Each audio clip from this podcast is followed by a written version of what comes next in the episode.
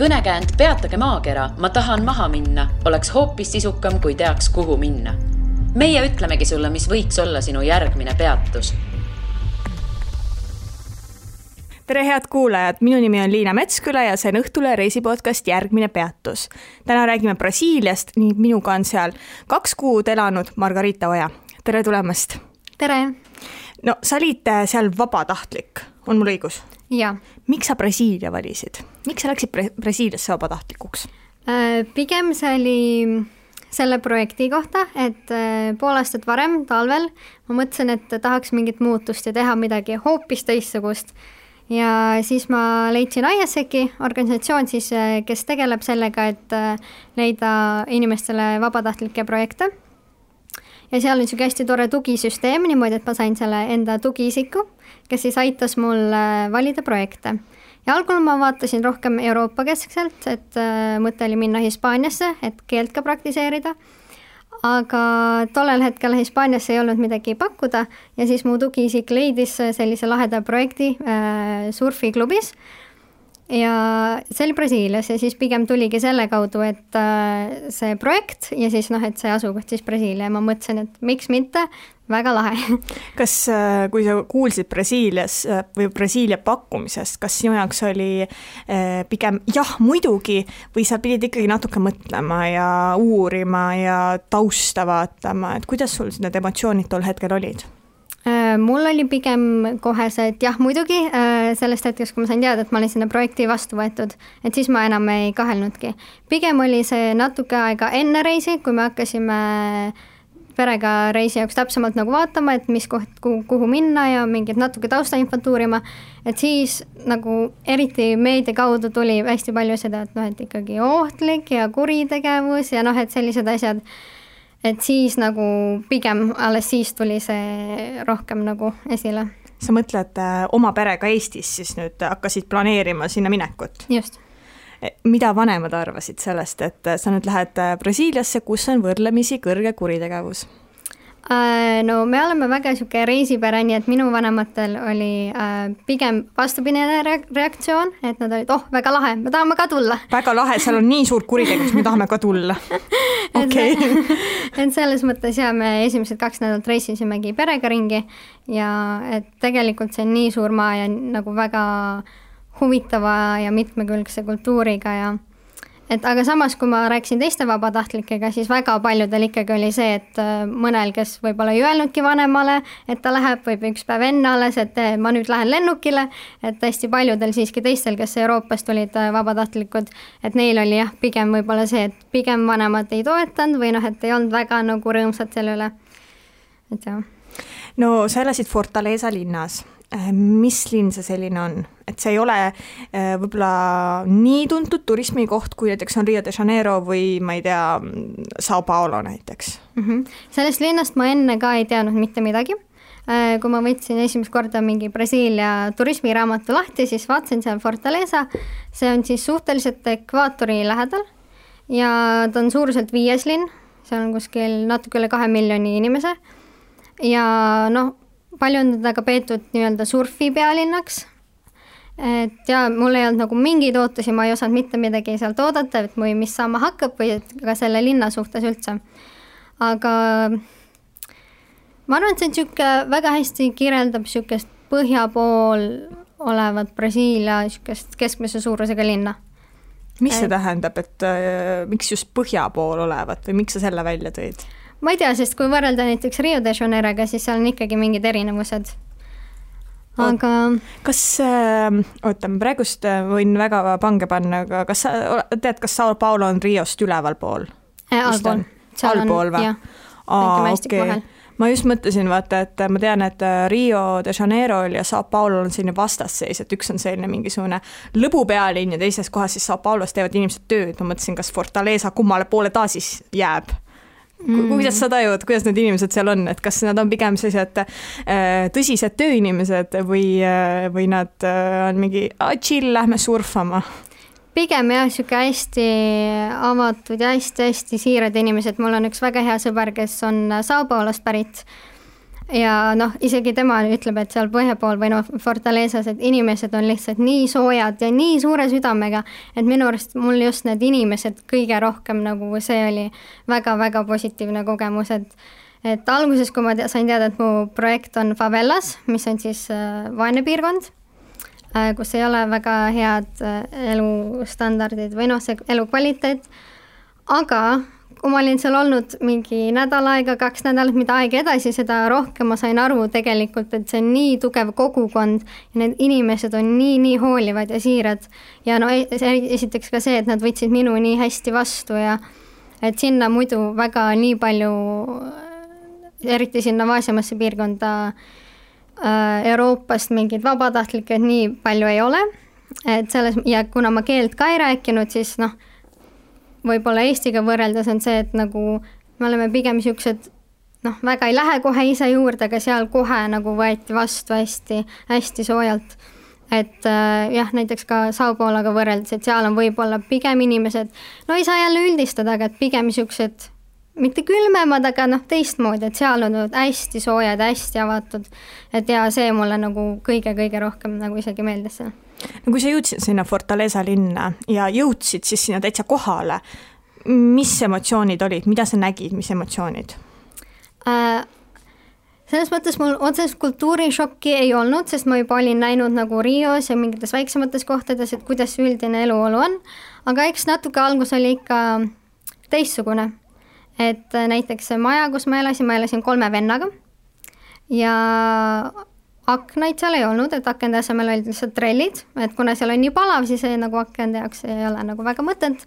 enamus tubades ei olnud ka uksi ees. Neil oli kolmteist äh, papagoid, niisuguseid väikseid, kes olid eri puurides, eri kohtades äh,. mis Sein... eesmärgil, vabandust ma ei tea lihtsalt kodulooma, kodulindudena? kodulindudena, jah. Ja siis äh, mingid prussakad jooksid seinte peal ja et. Äh, jah, et alguses oli natuke võib-olla ehmatav, aga samas noh, noh, ma nagu ei saagi eeldada sealt samasid standardeid, kui ma siin nagu Eestis olen. et selles mõttes sellega harjus väga kiiresti ära. no sa ütlesid, et sa elasid favelas, et ähm, no seda nimetatakse Eestis, Eesti mõttes nagu agul või mm -hmm. noh, selline hästi vaeste piir, piirkond ähm, kuidas seal nagu selle, kuidas see oli võrreldes ülejäänud linnaga, et oli sellised hästi lagunenud majad või, või räämas või, või mis, mis teeb favelast favela sinu jaoks äh,? no kui vaadata linnaplaneeringuliselt, siis seal on see, et seal on majad lihtsalt üksteise otsa ehitatud, et seal ei ole mingit nagu planeeringu järgi ehitatud. et kui vaadata rikkamaid piirkondi, siis seal on noh näha, et sul on nagu kindla planeeringu järgi kõik tehtud, et äh, oligi, et rikkamates piirkondades oligi siis näiteks mingid äh, suured ähm, korteriplokid, kus, mis oli siis niisuguse äh, seinaga äh, või noh, aiaga, kivimüüriga nagu eraldatud, seal olid valvurid, neil olid omad parkimisplatsid, seal basseinid, korvpalliväljakud, kõik nagu seal sees kompleksis. aga favelades oli noh, sellist asja ei olnud, et oligi noh, majad, no on tänav ja kohe majad ja mis minu jaoks oli alguses natuke äh, teistmoodi oli see, et kui me siin Eestis oleme harjunud, et kui sa kõnnid tänaval ja sul on nagu mõlemal pool majad, siis pigem nagu kõik see elu jääb sinna nagu majade sisse ja nagu tagahoovi või kuidagi, aga seal oli just vastupidi, et kõik elu on suunatud tänavale, niimoodi, et kui ma esimest korda läksin, ongi, et sul on maja, sul on uks lahti, ise istud seal kuskil äärekivi peal, lapsed mängivad tänava peal ja koer on veel üldse teisel pool tänavat, et ongi, kogu see elu on seal nagu tänava poole koondunud et see oli, mis oli nagu natuke teistmoodi. no samuti sõltub ka favelast, aga seal mõndades ei ole näiteks äh, head kanalisatsioonisüsteemi või mingit tänavavalgustust või bussiliiklus sinna ei käi ja noh, need elektriliinid on hästi ülekoormatud. aga et selles mõttes minu favela oli üldiselt äh, korralik, et sinna käis buss, seal olid omad kohalikud niisugused äh, ettevõtted või noh, mingid söögikohad ehm, no teed, asfalteeritud teid väga ei olnud, aga noh, üldiselt ka seal on teed igal pool väga aukus ja löökauke täis, et see on nagu üldiselt nagu pigem linna kohta, mitte konkreetselt seal favelas. aga jah, võib-olla just see, et nagu väga palju elu käib tänavatel. kuidas sinu kogemus äh, favelas elamise osas on, et äh, kas see on ohtlik? sinu favelast räägime praegu mm -hmm. siis selles mõttes mul hästi vedas, et ma sain kogu aeg äh, liikuda või noh, koos olla kohalikega, kes teadsid, et kuhu võib-olla mitte minna, mis ajal kuhu minna, et äh, üldiselt kui mina nagu seal olin, ma ei tajunud kordagi ohtu, peaaegu ühe korra natukene, aga üldiselt ikkagi ma tundsin ennast pigem nagu turvaliselt seal. aga noh, seal on ka väga palju, tuleb teada, et kui sa lähed lihtsalt valge turistina sinna favelasse kõndima, siis noh, tavaliselt see pigem võib-olla ei lõpe hästi no samas ma ei tea, ma ei ole nagu, mul ei olnud isiklikku ühtegi kokkupuudet. aga sind siis juba nii-öelda teati, et sa oled see tüdruk, kes siin kohalike juures elab, et, et teda me ei pu-, teda me ei puutu. jaa, et äh, see on ka, mis väga hea, kui ma selle organisatsiooniga läksin, et ISEC oli ka seal kohapeal ja esimesel tööpäeval siis tuligi mul sealt organisatsioonist üks inimene kaasa, tuli minu kodu juurde ja me läksime terve tee kuni sinna minu surfiklubini ja et see ongi juba kohe mingi turvaisik kõrval, kes on kohalik, kes teab, ja siis alguses ikka olid, et kõik niimoodi vaatasid, et kes ta siin on, mis ta siin teeb, aga jah, mida aeg edasi, seda oligi juba noh, siis olid kõik nii tuttavad juba ja eriti kui autoga sõidad, seal aknad on all ja siis kõigil oi, oi, noh, et nagu, et hästi nagu hästi-hästi ühtehoidev kogukond no mina olen äh, Rio de Janeiros äh, ööbinud favelas äh, mõned ööd ja seal näiteks ma nägin sellist pilti, et ma astusin siis selle hosteli uksest välja ja siis sealsamas kõrval trepil istus üks noormees, kellel oli umbes poolemeetrine relv jalgade peal. Aga ega ta selles mõttes, et ei nagu, ta ei teinud minust väljagi, et tema ajas seal enda asju ja aga lihtsalt, et ähm, et see pani küll nagu natuke mõtlema, et kas, kas see on ohutu, et ühel korral ma tegelikult nägin ka, et politsei luuras neid ja siis need luurasid teiselt poolt vastu. mõtlesin, kas kohe läheb nagu tulistamiseks, et pärast seda ma muidugi kolisin sealt ära mm -hmm. igaks juhuks, et kas sinul selliseid kogemusi ei olnud, et sa nägid äh, kedagi relvaga kuskil, äh, ma ei tea, põhimõtteliselt saia ostmas?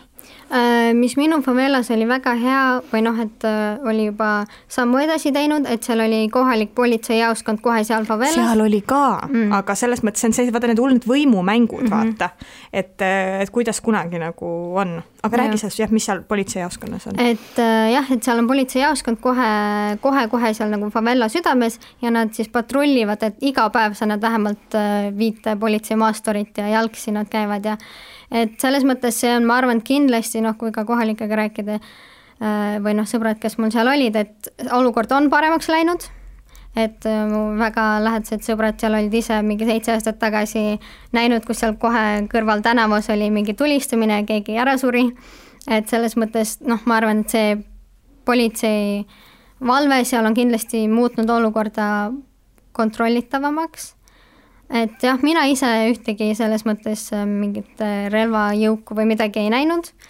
äh, aga samas ma arvan, et palju oli ka selle tõttu, et ma olin inimestega, kes teadsid, et kuhu nurga taha võib-olla mitte minna ja eks siis see politsei olemasolu seal tekitas sinus sellise ohutuse tunde pigem? Jah, kindlasti see ka, et nagu sa tead, et isegi midagi juhtub, sul on kohe see politsei seal kõrval, kes noh, on valmis aitama, et kuigi seal on jah, hästi nagu see kogukonna tunnetus on nii tugev, et kui juba inimesed sind teavad, siis nad noh, üldiselt ikkagi ei tule niisama sulle lähedale või siis sul ongi nagu kohe mingi saiamüüja kõrval, kes teab sind ja ta on kohalik, et noh, et et selles mõttes, et ta ei taha midagi halba või noh, et selles et pigem, pigem selline võõras inimene, kes satub sinna favelasse jalutama, ma ei tea, mõni turist mõtleb, uh, teeks väikse jalutuskäigu favelas, et et tema jaoks võib see olla ohtlik. pigem jah no sa mainisid enne, et, et sa ühe korra ikkagi oli selline hetk, kus sul hakkas kõhe või hirm tekkis, et mis juhtus?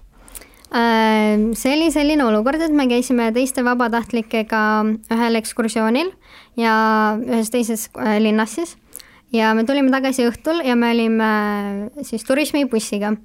see buss oleks läinud äh, kesklinna ja seal nagu meid kõiki maha lasknud, aga kuna mina elasin suhteliselt äärelinnas, siis mul mõtlesin, et on mõttekam tulla seal äärelinnas maha, tellida endale takso ja siis saada kohe koju, et ajakulu on kuskil tund aega, kui ma pean sõitma edasi ja tagasi.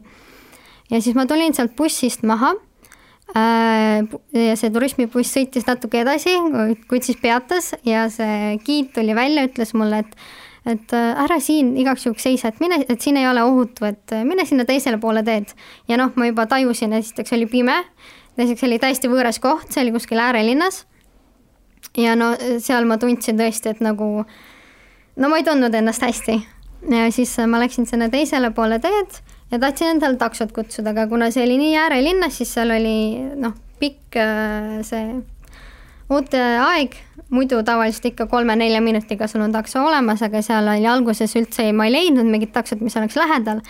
ja seal kohe kõrval oli üks bensiinijaam, kus siis toimus kohalik pidu, et kuna oli reede õhtu, siis olid äh, kohalikud seal grilli võtnud ja kõlarites muusika ja noh, et niisugune korralik äh, pidu käis siis seal bensiinijaamas ja no siis ma mõtlesin ka, et ma üksi siin, noh, valge oma iPhone'iga, et noh, noh, palju räägiti ka seda, et ära oma telefoni hoia nagu niisama lihtsalt laua peal ja nii.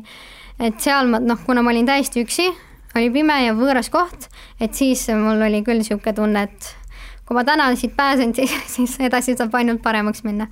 aga ei, selles mõttes lõpuks ikkagi lahenes kõik hästi, ma sain selle takso ja, ja sain koju ja et noh, õnnelik sa, sulle see giid ütles, et äh, mine teisele poole teed, seal on ohutum. miks, kas sellepärast, et seal oli bensiinijaam? Äh, ja ilmselt sellepärast, et seal oli tänavavalgustus ja seal oli Aha. mingi bussipeatus või noh, midagi, et nagu mingid, et seal oli väga niisugune tume nurk, et ja siis äh, mul tekkis küsimus äh, selle takso võtmise kohta, et äh, kas Brasiilias sinu hinnangul, noh, see sõltub ka kindlasti mm -hmm. piirkondadest, on ju, et mina Fortalezas ei ole käinud, ma isegi ei tea, et äh, kuidas on, kas takso võtmine tänavalt on ohutu, sellepärast et ma tean ka riike, linnu, kus, kus sind taksojuht võib röövida paljaks tegelikult selles mõttes minul olid ainult väga head kogemused, aga ma sõitsin ka Uberiga, mis on seal kõige populaarsem, noh, keegi niimoodi tänavalt taksot väga, ma ei näinud vist kordagi, et keegi võtaks, et Uber oli nagu põhisõiduviis seal, et kui taksot võtta. ja seal oli küll, selles mõttes see oli hästi nagu ohutu. ja aga üks asi, mis oli nendes taksodes, nad alati panid selle konditsioneeri nii külmaks, et niisugune tunne, et nagu istud äh, külmkapis aga huvitav, ma ei, mina olen ka mõelnud selle peale, et, et mis värk sellega on, miks on vaja, tegelikult bussid ka, ma ei tea, kui palju sa seal bussiga sõitsid, no ma ei räägi Brasiilia kogemusest, vaid üleüldiselt Ladina-Ameerika kogemusest, alati nad panid selle nii külmaks, et mul oli öösiti, kui oli öine buss, nii külm. said sa aru, mis selle eesmärk on? Nad ei ole ju külmaarmastajad.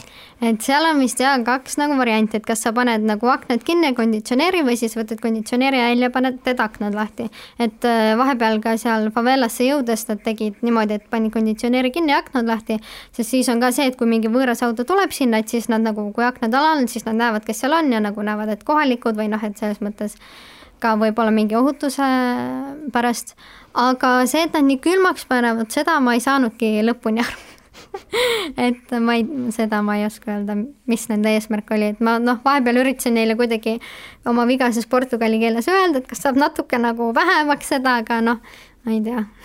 Jah, see on, see on vist igipõline müsteerium enamike reiside, reisijate jaoks aga ma tahtsin seda küsida, et äh, kui sa jõudsid sinna Brasiiliasse ja näiteks organisatsioon äh, võttis sind vastu, millised sellised nõuanded nad andsid, et äh, kuidas selles linnas hakkama saada, et sinuga oleks kõik hästi ja kõik oleks korras? no et umbes, et mida mhm. tee, mida ära mm -hmm. tee, noh, stiilis ära lehvita oma telefoniga mm, -hmm. eks ju, nagu sa mainisid yeah no see oli ka, mis ma enne nagu natuke lugesin, et oligi, et ärge kandke ehteid et eriti kuskil noh, et kullast või hõbedast või siukseid, et neid on väga lihtne ära võtta, et siis ma olin ka algul täiesti valmistunud, ühtegi ehet, kõrvarõngaid, midagi ei olnud. seal tõmbavad ka ära? niimoodi kaelast otsa? ja, ja ka, et lihtsalt oma asju väga hoida, et et noh, mingid äh, õlakotid või midagi, et ikkagi hoida lähedal, et seda on ka väga lihtne lihtsalt niimoodi ära tõmmata, jah, ja põhiliselt oligi, et lihtsalt telefonid, et, et kuna seal noh jah, see on nagu kõige lihtsam, mida ära võtta, et siis jah, et telefoni väga hoida räägime nendest äh, tingimustest, kus sa elasid äh,. mis sa mainisid, et äh, uksi ei olnud ees või räägi, räägi oma, oma kodus, kus sa elasid äh,. mul oli selles mõttes äh, põhimõtteliselt kaks kodu, sest äh, pool aega ma elasin seal, kus mu host pere oli, see oligi kolm venda ja ema. see oli favelas siis äh,? see oli siis äärelinnas Aha, ja mm -hmm. siis teine oli, kus mu surfiklubi oli ka favelas ja siis äh, mu teine kodu oli siis seal ähm, favelas ähm,. jah, no uksi nad väga ei harrasta, sellepärast lihtsalt ma arvan, praktilistel eesmärkidel, et nii palav, et ei ole neid nagu vaja panna, no muidugi WC uks oli ja ühel toal oli ka, magamistool oli uks sees, aga üldiselt lihtsalt nagu noh, seinad ja et ustega jah, nad väga selle pealt hoidsid kokku, ma arvan, et jah, lihtsalt sellepärast, et nii, nii palav oli, et ei ole neid nagu vaja.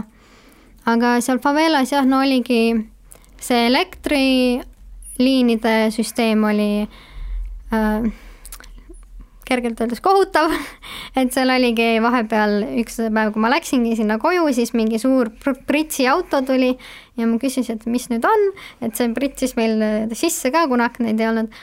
Siis oligi, et see mingi süsteem on sul üle kuumenenud, kuna nii palav oli, et siis nad pidid jahutama seda, et need noh, ma ei tea, kuidas need üldse postid seal püsti püsivad, kus need elektriliinid peal on.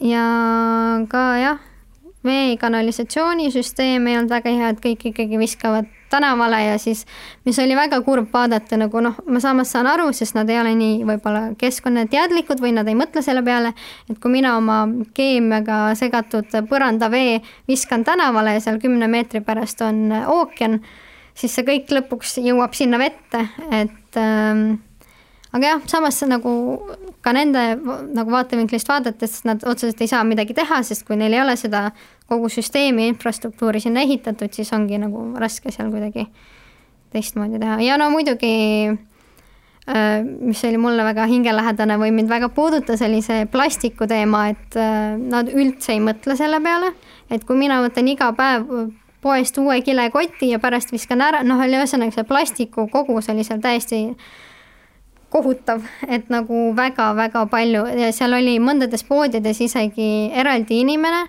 kes äh, seisab seal ja paneb kõik su asjad eraldi kilekotti. no mina üritasin nii palju kui võimalik üldse kilekotti kasutada, mul oli oma riideskott ja oma väike puuviljakott ja vahepeal nad teevad nii kiiresti juba, et sa mingi, ei, tegelikult mul ei ole vaja seda kilekotti, aga noh, nad lihtsalt ei mõtlegi selle peale, et, et see ei lagune ära ja et see jääb sinna ja see lõpuks jõuab sinna merre ja noh, et selles mõttes äh, see oli minu arust väga kurb vaadata. Aga tead sa, kas seal on mingisugused sellised aktivistid juba tekkinud, et kes tegelevad äh, selle temaatikaga, võitlevad selle vastu või see lihtsalt ei ole sinna jõudnud? ma väga loodan, et on, mina ise, ise kahjuks ühtegi ei kohanud ja üritasin nii palju ise kui võimalik teadmisi jagada ja nagu panna inimesi mõtlema, et kas mul on seda kilekotti vaja, kas mul on seda plastikut praegu vaja, et äh, ma selles suhtes ei tea, kas seal on mingeid suuremaid niisuguseid äh, liikumisi, mis nagu võitlevad selle vastu. nii palju, kui mina nägin ja ringi käisin, siis ei, ei olnud küll kuskilt näha, et silma, võiks jah olla aga mida, sa mainisid vist, et sa surfiga tegelesid seal, mis, see oli su töö? Mingi surfikohas töötada või mis asi see oli, räägi parem sellest. ja äh, mul oli siis niimoodi, et minu projekt oli tegelikult äh, surfiklubi lastele inglise keelt õpetada. ja seal olid siis äh, lapsed eri vanuses, et ta ei olnud niisugune nagu kooli stiilis, vaid kuna tegelikult juulikuus oli lastel koolivaheaeg, siis nad käisid seal puhtalt omast vabast tahtest. ja mul olidki siis lapsed, kõige noorem oli kaheksa ja kõige vanem oli seitseteist enamus olid poisid, üks tüdruk oli ka, aga, ja noh, sõltus ka arv ka sellest, et mõni päev oli rohkem, mõni päev vähem, et sõltus, kes kuna tulla sai, et võib-olla oli kodus vaja aidata või midagi. et aga jah, kuna nende inglise keel on ikkagi, seal oli väga-väga nõrk ja nagu me võtsime ikkagi täiesti algusest, et mis, kuidas öelda, kus mu, mis mu nimi on ja noh, sellised asjad ja no see mõnes mõttes ka pani hästi loominguliselt äh, mind proovile, kuna mina portugali keelt ei oska, siis ma pidin lähenema kuidagi niimoodi, et ma saaksin edasi anda seda keelt nii, et ma ise sõnagi portugali keelt ei räägi. et äh, siis ka, et värve õppisime niimoodi, et ma ostsin värvilised paberid, kirjutasin sinna peale yellow ja noh, mul otseselt ei olegi vaja teada, kuidas see portugali keeles on, ma lihtsalt õpetan, et see on nüüd kollane. et see oli hästi-hästi lahe ja pani mind ka väga proovile, et kuidas leida selliseid viise õpetamiseks, et äh, lapsed esiteks saaksid aru, neil oleks põnev ja nad reaalselt õpiksid ka midagi. ja siis selle vastutasuks, et ma seal olin äh, ja õpetasin neid, sain ma siis surfitunde. varem ma ei ole kordagi surfanud ega üldse surfilaual olnud, välja arvatud see supplaual, see stand-up surfiga Eestis. ja siis ma saingi seal eratunde niimoodi, et esimesed kaks korda oli seal surfiklubis, kus siis mul õpetati põhitehnika ja pärast seda siis juba kohe ookeanisse ja hakkame proovima. ja noh, seal on ka niimoodi tasa ja targu, et algul esimene kord ainult niisugune väga suur äh, see surfilaud, kus lihtsalt, proovida seda ülestulekut ja siis noh, kui ma juba natuke sain pihta, siis anti juba niisugune advanced äh, surfilaud ja et selles mõttes see oli väga-väga lahe ja noh, see ongi, see surf on seal nii elustiil, see on nagu need, nad, nad on lihtsalt täiesti selle surfi surfiga üles kasvanud, et enamus need lapsed, kes mul seal olid, olidki mingi nelja-aastaselt juba hakanud surfama, et ja ongi, kuna see surfiklubi oli kohe äh,, kohe ookeani ääres, niimoodi, et sa lihtsalt kõnnid viisteist meetrit ja seal on vesi ähm,, siis oli ka, et noh, mõni päev käisimegi kaks korda äh, päevas surfamas hommikul päikesetõusuga, väga mõnus, ja siis ka pärast äh,, pärastlõunal uuesti et see on selline äh, vaba aja veetmise viis Ja. et surfiklubi on siis justkui Brasiilia noortekeskus. ja,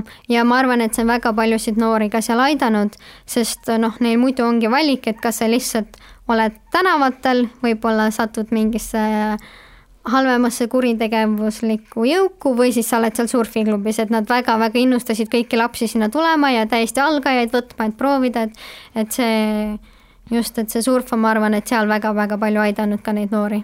mida brasiillased äh, peale surfi veel armastavad? jalgpalli, väga et seal ma nagu tajusin seda, et see sport on neil nagu nii, nii veres, et äh, kui muidu on Brasiilias see, et äh, noh, igale poole on aega ja kui lepitakse kokku mingi kellaaeg, et saame kokku, siis tavaliselt no kuskil tunnike hiljem hakkavad esimesed alles liigutama. aga jalgpalliga oli küll niimoodi, ma ise käisin kaks või kolm korda staadionil ka vaatamas, mis ei olnud nagu nii mõelda väga oluline mäng, see oli lihtsalt oma nende liiga siis kahe spordiklubi vaheline mäng ja juba enne kõik noh, esiteks need kõik need pluusid paned selga, kõik see melu, mis sellega juurde tuleb. Ja kaks tundi varem lähed juba sinna jalgpallistaadionile kohale ja ja publik ka eriti nagu, kui Eestis ma olen käinud jalgpallimänge vaatamas, siis on ikka sihuke, et elad kaasa ja tore, aga et seal oli hoopis midagi muud, siis kui värav tuli, siis noh, neil oli mingi viis erinevat laulu, et nagu mingi noh, et see hästi-hästi tugev ka publiku toetus ja noh, kuidas nad mängivad ka, et nad noh, hästi siuksed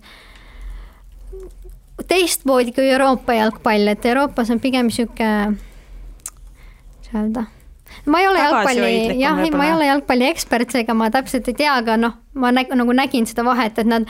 see on kui, meeletu vahe tegelikult jah ja.. et kui vaadata näiteks Euroopa mingi liigamänge, siis kui sul on mingi äh, üks-null juba, siis on mingi, no paneme lõpuni, mängime ilusti turvaliselt lõpuni, et jätame, proovime säilitada üks-null, aga seal, kui sa oled mingi kolm-null taga, sa viimase sekundina paned, paned oma ihu ja hinge sinna juurde, et nagu äkki ma veel saan midagi päästa, et nagu see mõtlemine või kõik see nagu sinna juurde on nagu hästi-hästi tugev. Ja noh, seega, et kuidas, no mu sõbrad kõik nutsid seal, kui meie meeskond kaotas ja ja et äh, lõpuks, kui ma ära tulin, siis mu host pere kinkiski mulle selle liiga äh, särgi siis, mis tegelikult maksab ülipalju, ma algul mingi hetk mõtlesin, et ma võiksin nagu endale osta ka, aga samas ma mõtlesin, noh, et ma väga ei kasuta seda, aga see nende jaoks oli ka see väga sümboolne, et nagu me ikka tahame väga selle sulle anda, siis ma mingi ei, ma ei tea, ma ikka ei saa seda vastu võtta.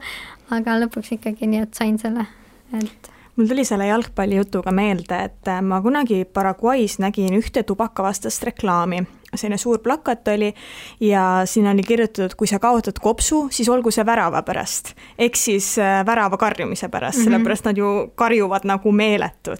et äh, see on vist päris, päris hea reklaam ju. jah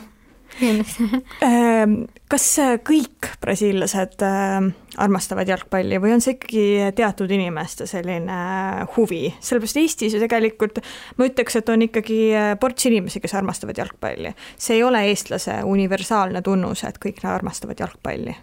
Eks see on niimoodi raske üldistada, aga kui võtta nagu üldkogumis, siis ikkagi väga-väga suur osa on jalgpallist mingil määral huvitatud, et kõik need äh, surfiklubi lapsed ka, et ikkagi surf on elu, aga kui on jalgpallimäng, siis lähme seda vaatame ja elame sellele kaasa. et seal on noh, sõltub ka näiteks mu ühe, üks sõbranna, kes, äh, kellel olid ka juba lapsed, et siis noh, ta ikkagi elas kaasa, alati teadis, kes võitis ja nii, aga noh, et ei ole nii suur huvi, et ma nüüd lähen iga kord sinna staadionile, seal on hästi populaarne see, et sa ostad selle mingi passi, mis on siis aasta peale või hooaja peale ja sa saad igale need, need, sinu meeskonna mängule siis vaatama minna. ja noh, need staadionid on ka, kuna seal oli, kui oli see Äh, maailmameistrivõistlused, siis äh, mõned mängud toimusid ka Fortalezas, ehk siis sinna ehitati väga suur ja uhke staadion ja no see oli ka alati rahvast täis nii, me võisime, võime siis öelda, et äh, jalgpall üleüldiselt on pigem brasiillaste jaoks number üks, teine ja. surf, mis kolmas võiks olla? Sinu hinnangul, sinu kogemuse järgi, noh, me ei saa, Brasiilia mm. hiigelsuur riik, me ei saa üldistada, mis võiks olla? äkki inimesed või? ma ütleks, ma ütleks soojus, just see nagu inimestest tulenev soojus, mida ma ka väga tajusin või noh, mis mind pärast väga mõtlema pani, see seal favelas, et nende jaoks ei ole oluline materiaalsed asjad. et nagu kõik see materiaalne tuleb nagu teisejärgulisena, et ongi see inimsuhted ja kõik see armastus, mis seal on, et see on neil nii-nii tähtis, et noh sellepärast ma arvan ka, et nagu, mis mind pani väga mõtlema, et kas mul on neid asju nii väga vaja või pigem, et mul on see, et mul on need inimesed, kes on nii toredad ja siirad ja südamlikud enda ümber, et see ja nad olid tegelikult väga õnnelikud seal. mis oli sinu jaoks äh, Brasiilias äh, kõige keerulisem asi, millega harjuda hmm.? No ma ma tean, ma tean. No,, toit. toit. Okay. Äh, sellepärast, et vähemalt seal linnas Äh, nad söövad iga päev riisijõube, valget riisi ja punaseid ube. Ja liha ka, aga noh, mina liha ei söö, siis minul olid ainult riisivad iga päev. ja see oli hästi huvitav, et kuidas nad nagu suudavad iga päev samat toitu süüa, et mina olen harjunud väga mitmekülgselt sööma et siis see oli küll, et ma nagu noh, ja seal oli see nii tavaline, et sa ei mõtlegi, et mida ma lõunaks söön, sa tead, et sul on see riisjood ja tihtipeale nad teevadki nagu suurtes kogustes, et sul jagub mitmeks päevaks ja siis teed uue suure portsu. et see oli küll jah, ma ürit-, ma pidin ikka väga loominguline vahepeal olema, et saada kõik oma toitained kätte. Et see oli jah, see vajas väga palju harjumist, ma arvan, et ma lõpuni väga ei harjunudki sellega ära, et ma mingi hetk olin mingi, ma tahan vanaema kartuleid sa käisid äh, Brasiilias eelmisel suvel. Äh, mis on siis seal talv, et äh, kuidas, kuidas tundub, et kas see on selline okei okay aeg, millal minna sinna? jaa, selles mõttes ma mõtlen, et kliima mõttes mul väga, väga vedas, et oli soe. enamus ajast oli sihuke kakskümmend viis kuni kolmkümmend kraadi, et see oli täpselt sihuke mõnus, et ei olnud liiga palav vihma sadas mulgi ainult äh, kaks korda terve aja jooksul ja see oli ka niisugune soe vihm. ja, aga jah, samas ka mõni päev oli, et nagu liiga-liiga kuum, et siis oligi noh, nii, et ei suudagi midagi teha. et liiga nagu lämmatav, aga üldiselt ma arvan, et äh, jaa, see aeg on hästi mõnus. just nagu ka Eesti kliimaga, et see on niisugune nagu soe, samas ta ei ole liiga kuum et äh, selles mõttes oli väga mõnus ja noh, mul ka päästis see, kuna ma surfasin, oli vees hästi palju, siis tihtipeale see ka nagu hästi jahutas. anna siia lõppu üks äh, üks hea põhjus või kaks, miks minna Brasiiliasse, loomulikult siis, kui see koroona on seal läbi. miks minna Brasiiliasse sinu hinnangul? või ikka rohkem, kui sul neid mõtteid on? mis on sinu arvates seal nii äge, mis tasub vaatamist? ma arvan, et sinna tasub isegi mitu korda minna, sest kuna Brasiilia on nii suur, seal on nii palju erikohti, mida avastada, näiteks ma, me perega käisime viis päeva, olime Amazonase džunglis, mis on hoopis teine kui kõik muu, mida ma seal tajusin, et see oli hästi-hästi noh, hoopis midagi muud um,. samas jah, Rio ja Sao Paulo suurlinnad, hoopis teine melu ja ka Fortaleza. et mulle just meeldis, et ma seal linnas sain nagu olla pikemalt, et uh, kuidagi tajudagi seda kohta nagu kohalike äh, vaatenurgast, aga et miks minna, oi, see on hea küsimus. ilusad vaatamisväärsused, ilusad rannad, inimesed, no ma siin ise küsin, ise vastan. Um, ma ütleks võib-olla jah, et see kultuur ja kõik, mis sinna juurde käib, et noh, seal on väga tugev ka salsa ja kõik see tantsukultuur, muusika, neil on täiesti oma suur muusika ajalugu, kõik seal sellega seonduv, no inimesed kindlasti, mina läheks tagasi kindlasti ainult inimeste pärast äh,. jah, aga no muidugi kõik muu ka seal, need rannad ja jalgpall ja, jah aitäh sulle, Margarita, selle toreda vestluse eest! aitäh! ja järgmine peatus on eetris juba tuleval kolmapäeval. Kuula meid igal kolmapäeval Õhtulehest, SoundCloudist või iTunesist ja ära unusta meie podcasti tellida